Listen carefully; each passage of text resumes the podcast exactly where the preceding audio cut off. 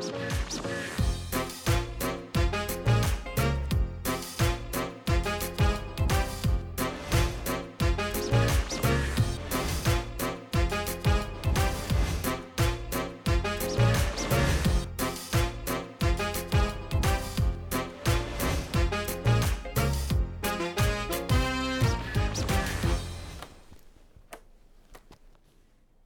สวัสดีครับ ขอต้อนรับเข้าสู่รายการครูที่ปรึกษา และผมแจ็คไรเดอร์นั่งอยู่ตรงนี้ครับ ในห้องที่ปรึกษาในยุค New Normal ของผมนั่นเองนะครับ วันนี้ผมมีผออท่านหนึ่งครับ ซึ่งเป็นหูเป็นใย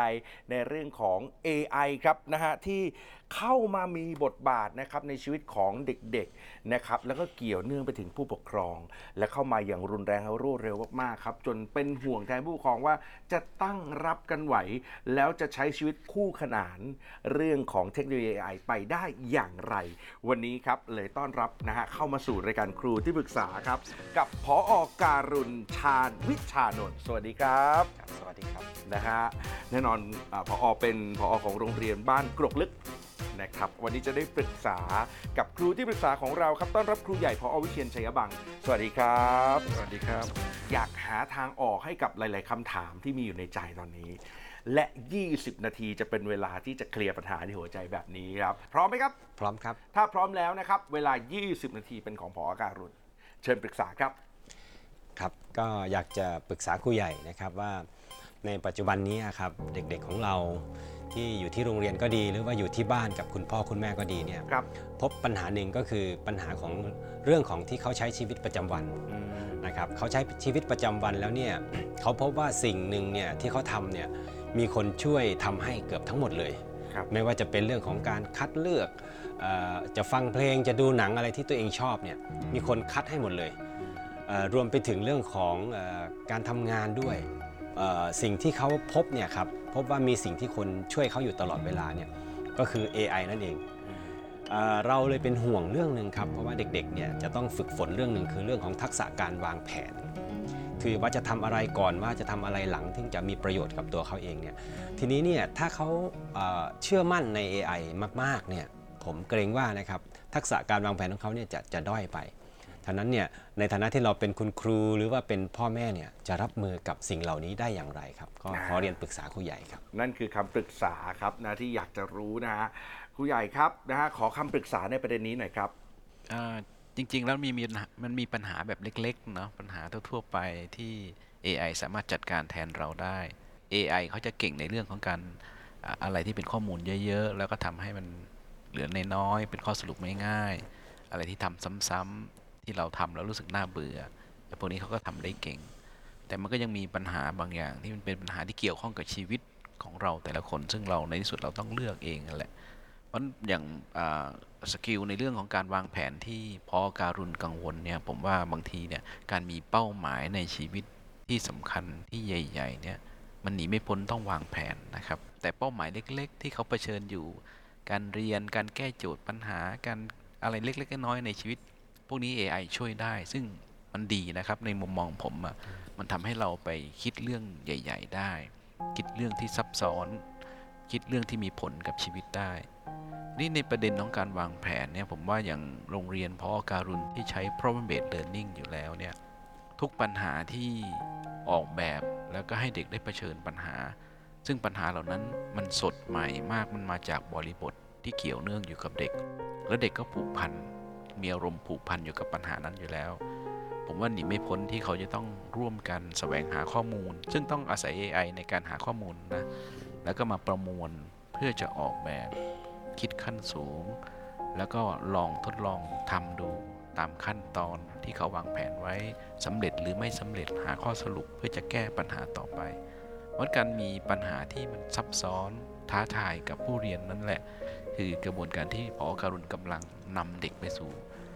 ทักษะในการที่จะวางแผน ที่จะเอาชนะปัญหาได้ ซึ่งมันเป็น skill หนึ่งของสมองมนุษย์อยู่แล้วใช่ไหมครับ ในเรื่องของการที่จะ ทักษะสมองที่จะเอาชนะปัญหาคือต้องมีการกำหนดเป้าหมาย มีการวางแผน มีการมุ่งเป้าหมาย ในขณะเดียวกันก็ยืดหยุ่นความคิด ทุกครั้งที่ยืดหยุ่นความคิดก็คือการแปลงแผนเดิมเป็นแผนใหม่ โดยรวมๆผมก็มองว่าที่พอทำอยู่นั้นก็ก็เป็นสิ่งที่จะช่วยให้เด็กได้ยังคงเป็นนักวางแผน เป็นนักแก้ปัญหา เป็นนักที่จะใช้ประโยชน์จาก AI และอยู่ร่วมกับ AI ได้อยู่แล้วครับกำลังจะบอกพอว่า ไม่ต้องห่วงเลยว่า AI จะทำลายสมรรถนะในเรื่องของการวางแผนของเด็กครับนะฮะแต่ถ้าเราออกแบบดีไซน์ดีๆ AI เป็นแค่เครื่องมือหนึ่งนะครับที่ช่วยในการแก้ปัญหาและวางแผนให้กับเขาครับนะครับอะประเด็นแรกเคลียร์แน่เลโอยเคเคลียร์นี่นะมีคำถามต่อไป อยากจะปรึกษาถ้าพร้อมแล้ว เชิญปรึกษาครับ ครับ ประเด็นปัญหาหนึ่งที่อยากจะปรึกษาครูใหญ่ต่อก็คือเออ การที่เขาใช้ AI ไปเรื่อยๆเนี่ยจะทำให้เขามีความติดกับการใช้ให้ AI ช่วยในการทำงาน หรือว่าในการใช้ชีวิตของเขาเนี่ยครับปัญหาที่เกิดคือเขาจะขาดปฏิสัมพันธ์กับคนรอบข้าง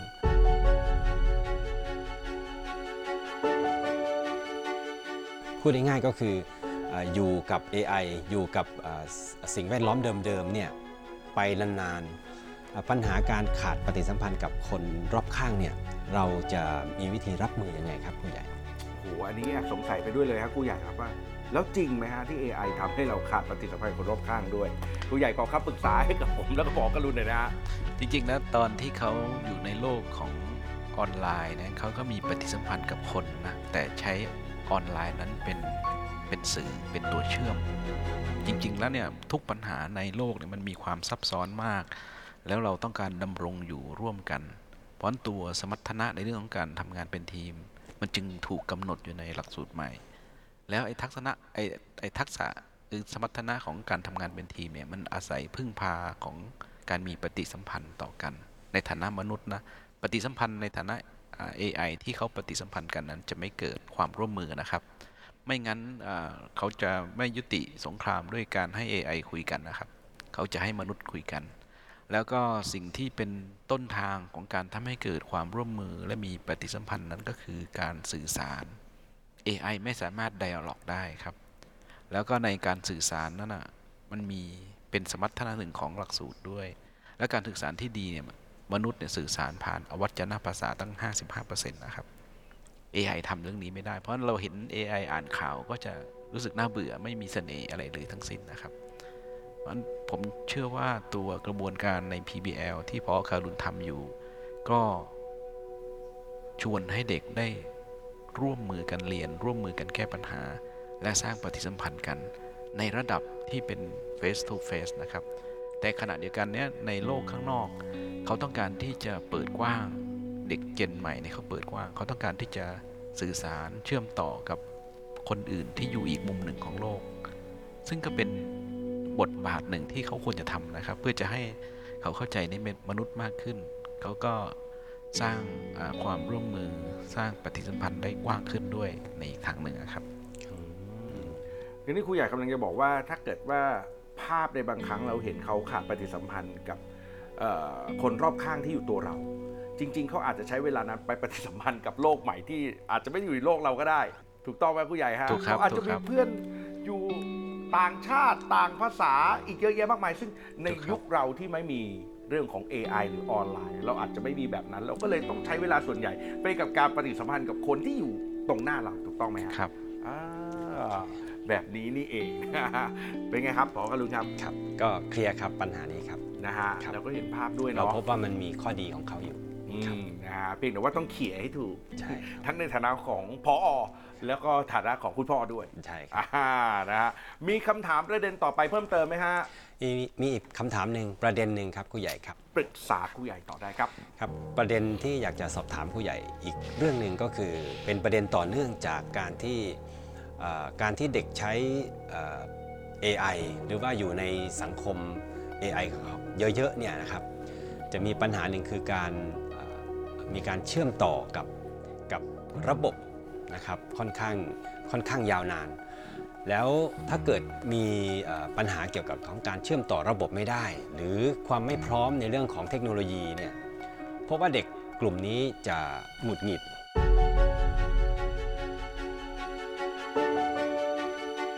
จะอารมณ์เสียง่าย จะโกรธง่าย แล้วก็จะชอบโทษคนอื่นด้วย อันนี้ครับ ถ้าเราเจอลูกๆที่บ้านเนี่ยเวลาที่เน็ตไฟดับ เวลาที่อินเทอร์เน็ตหลุดอย่างเงี้ยครับเขาจะควบคุมตัวเองไม่ค่อยได้ ก็จะโทษคนนั้นคนนี้เนี่ยครับเราจะมีวิธีจัดการ รับมือกับปัญหานี้ยังไง ผมเชื่อว่าผู้ปกครองหลายท่านก็เจอ เห็นภาพเลยฮะ ครับ แล้วบางทีไม่ได้เห็นภาพไกลด้วยฮะ ผู้ใหญ่ครับเห็นภาพครับ ตัวเองด้วยนะฮะเดี๋ยวนี้นะ โทรศัพท์อยู่ไหนเอ้ย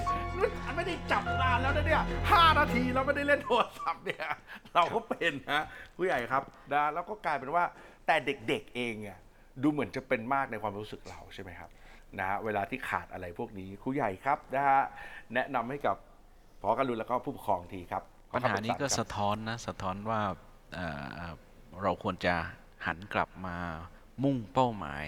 ในการพัฒนา human skill มากขึ้น ทักษะหรือสมรรถนะของความเป็นมนุษย์อืมอย่างเช่นอ่าเรื่องของการรับรู้อารมณ์ การควบคุมอารมณ์ การกำกับตัวเอง ซึ่งก็มันอยู่ถูกกำหนดไว้ในสมรรถนะหลักสูตรใหม่อยู่แล้วนะ ก็เห็นได้ชัดว่ากำลัง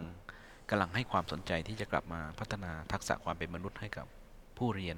ทีนี้ในอย่างโรงเรียนพอการุณที่ทำอยู่เนี่ยมีเครื่องมือที่เรียกว่าจิตศึกษาเนี่ยจริงๆแล้วไอ้ตัวเครื่องมือนี้แหละมันคือตัวที่จะพัฒนาไอ้ทักษะความเป็นมนุษย์ให้กับผู้เรียน ในส่วนที่เกี่ยวข้องกับเขากับโลกของออออนไลน์ เราไปแตะอาจจะไม่ได้ แต่เราก็มีส่วนที่เราจะฝึกฝนเขาในช่วงเวลาที่เขาอยู่กับเราในโรงเรียนใช่ไหมครับซึ่งอาจารย์พอคารุณก็อาจจะเห็นว่าเวลาเรา จัดกระบวนการกิจกรรมจิตศึกษาเนี่ยเรานำเขาสู่การรู้ตัวความสงบการมีสติ และการโยนสถานการณ์ให้เด็กได้ใช้วิจารณญาณร่วมกัน แล้วก็สื่อสารสลับที่อารมณ์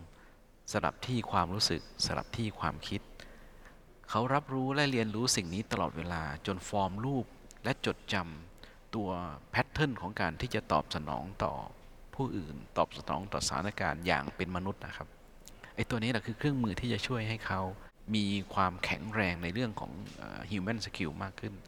ผมว่าการที่จะไปดึงเขาออกมาเสียทีเดียวโดยที่เราไม่ทำอะไรนั้นก็ไม่ได้ไม่ได้ช่วยอะไร เราก็ทำอีกขาหนึ่งเพื่อจะให้เขาแข็งแรงในเรื่องนี้ แล้วในที่สุดเขาก็จะมี self control มีความสามารถในการที่จะกำกับอารมณ์ตัวเองได้กำกับตัวเองได้อะไรเงี้ยครับ อันนี้เป็นคำอธิบายในแง่ของโรงเรียนนะผู้ใหญ่ผมอยากให้ผู้ใหญ่เพิ่มเติมในแง่ของที่บ้านบ้างแหละครับ อยากจะฝึก self control ครับ อยากจะฝึกให้เขารู้จักกับความสงบหรือบางอย่างที่ครูใหญ่อธิบายเมื่อกี้ถ้าคือถ้าคุณพ่อคุณแม่จะเป็นยังไง เราจะเห็นตอนที่มีปัญหาต่อเมื่อเขามีปฏิสัมพันธ์กับคนอื่นใช่ไหมครับ เช่น เราพาลูกไปตัดผมเขาอาจจะพูดกับคนตัดผมแบบนี้ เราเราก็รู้ว่าเขาไม่ได้รับรู้อารมณ์คนอื่นเขา ไม่ได้ดั่งใจตัวเอง เขากำลังอ่าอ่ามีปัญหาเรื่องอิโมชันใช่ไหมครับ เรื่อง EQ ใช่ไหมที่มันครับต่ำลงควบคุมอารมณ์ไม่ได้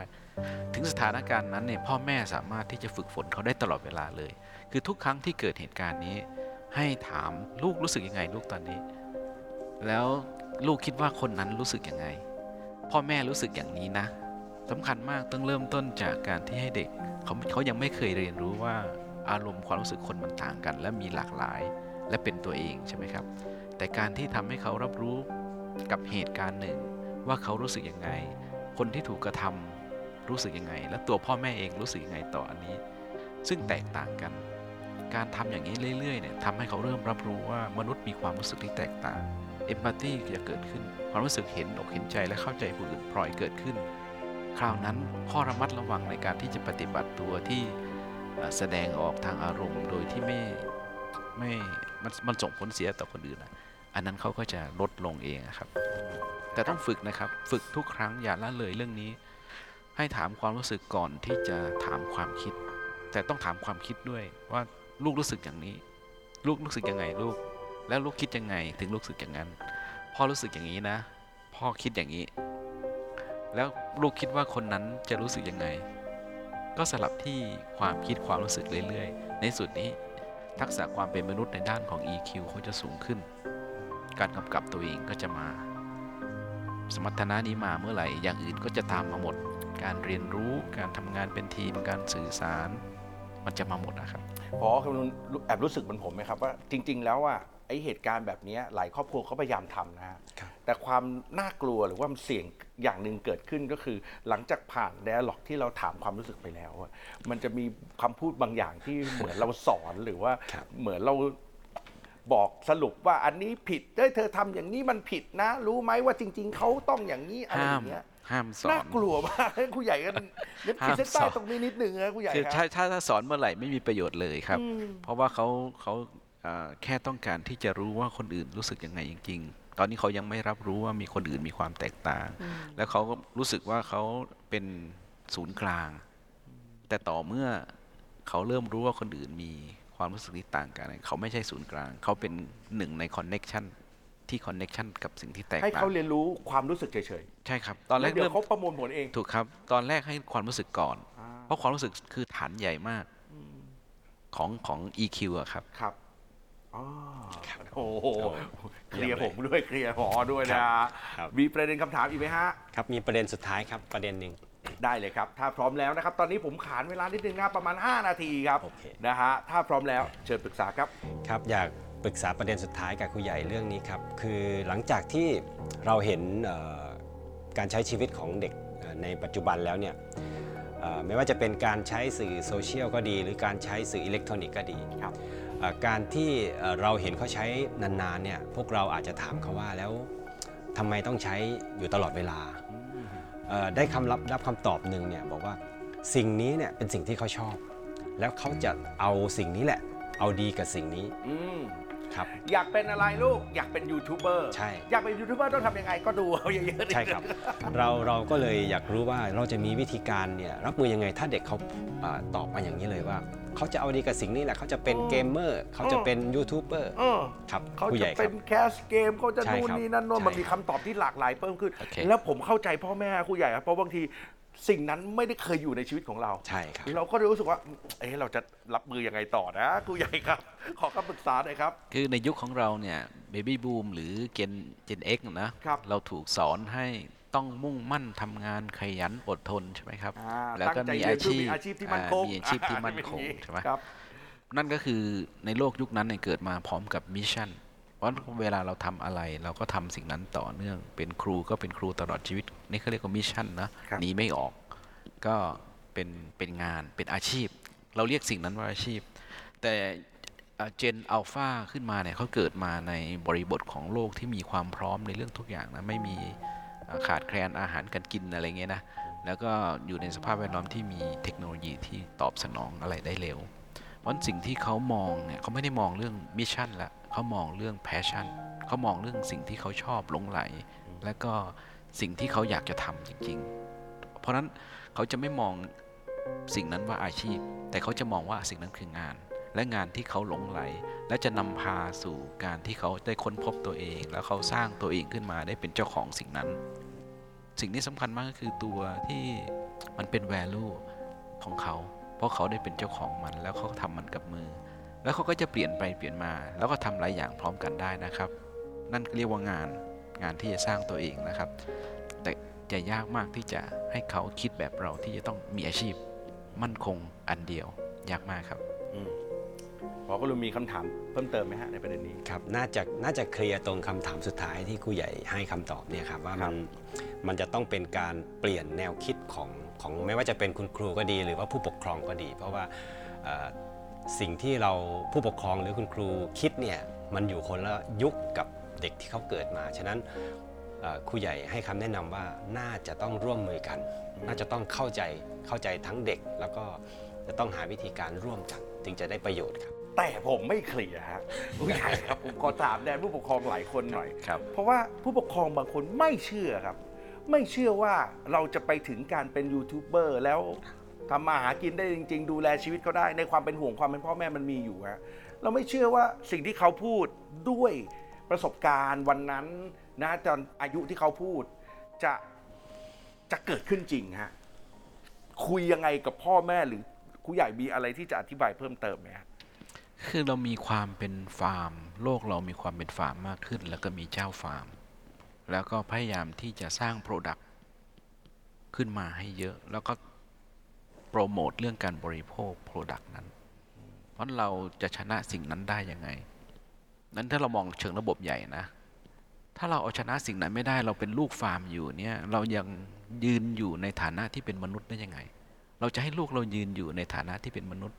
มีตัวตนมีคุณค่าพอที่จะดำรงอยู่ได้ยังไง ถ้าเราเปลี่ยนเฟรม เปลี่ยน mindset ที่มอง เราก็จะรู้สึกว่าวางใจในความเป็นไปของระบบใหญ่ที่มันเคลื่อนมาไกลมากอืมจนเราไม่อาจท้าทายกับระบบมันได้อืมถูกไหมแต่แล้วสิ่งหนึ่งที่เราทำได้คือทำให้ลูกของเราตัวเล็กๆเนี่ยยืนขึ้น เป็นตัวเอง และดำรงอยู่อย่างมีคุณค่าที่เขารับรู้ได้ว่าเขาก็มีคุณค่า นั่นคือการกลับไปไม่ต้องไปมองภาพว่ามันจะประสบความสำเร็จไหมในสิ่งที่เขาคิดหรือใด ๆ ก็แล้วแต่ แต่ว่าฝึกให้เขาหนึ่งคือรู้จักตัวเองสองคือยืนเป็นและสามคือรับมือกับทุกปัญหาได้ นั่นคือโจทย์ง่าย ๆ เลยที่เราจะต้องทำในฐานะการเป็นพ่อแม่ครับครับนะฮะ โอ้โหโอเค ถ้าอย่างนี้เคลียร์ไหมฮะ ครับเคลียร์แล้วเคครัลีบยร์ด้วย ถ้าพ่อแม่ยังรู้สึกหนักใจเรื่องพวกนี้อยู่ เห็นปัญหารอบข้างครับ เทคโนโลยีเข้ามายังอยู่กับหน้าจอนู่นนี่นั่นโน่นผู้ใหญ่มีวิธีคิดยังไงง่ายๆไหมครับ เวลาที่เรามองลูกเราเล่น เล่นหน้าจออยู่ครับ ก็ถ้าเรารู้สึกกังวลรู้สึกทุกข์รู้สึกไม่สบายใจกับเรื่องนั้น คลื่นความรู้สึกคลื่นพลังงานนั้น ลูกก็รับรู้ได้ครับครับ เขาก็จะรู้สึกปลอดโปร่งปลอดภัยได้ยังไง เขาจะเดินไปข้างหน้าได้ยังไง เราเหมือนกับมีภาระใหญ่ที่กดทับเขาอยู่ฉุดรั้งเขาอยู่อะครับ ผมว่าถ้าพ่อแม่ไม่สบายใจ พ่อแม่ต้องกลับมาที่จะเรียนรู้เพื่อจะให้มีดิจิ t a ลลิเทเรซีมากขึ้นด้วยครับ อืมแล้วพ่อแม่ก็จะเข้าใจเองหลังจากที่ตัวเองมีดิจิ t a ลลิเทเรซีอืม นะฮะเพราะฉะนั้นถ้าเราไม่รู้จักว่าเขาเล่นหน้าจออะไรอยู่ เราก็ลองเล่นดูนะจะได้รู้จักนะเพื่อบางทีจะได้เข้าใจเขามากขึ้นนะแล้วก็ยกไอ้สิ่งที่ครูใหญ่บอกว่ามันเหมือนไปกดทับเขาอยู่ ในสายตาที่เรากำลังมองเขาอยู่อ่านะวันนี้ขอบคุณมาก ๆ นะครับสำหรับพอกรุณนะครับ ที่นั่งตรงนี้แล้วก็คุยกับเราขอบคุณมาก และขอบคุณครูใหญ่สำหรับการเคลียร์ประเด็นให้เราขอบคุณครับเอ่อประเด็นที่ได้เนี่ยคือเอ่อผู้ปกครองหรือว่าคุณครูเองก็ตามเนี่ยจะต้อง เข้าใจจะต้องพยายามเข้าใจเด็กว่าเด็กยุคนี้เนี่ยเขาเกิดมาในยุคที่ไม่เหมือนกับผู้ปกครองแล้วก็คุณครู ฉะนั้นการที่เราจะอยู่ด้วยกันได้เนี่ยจะต้องเข้าใจแล้วก็จะต้องพยายามเชื่อว่าสิ่งที่เขาเขาทำนะมีเหตุผล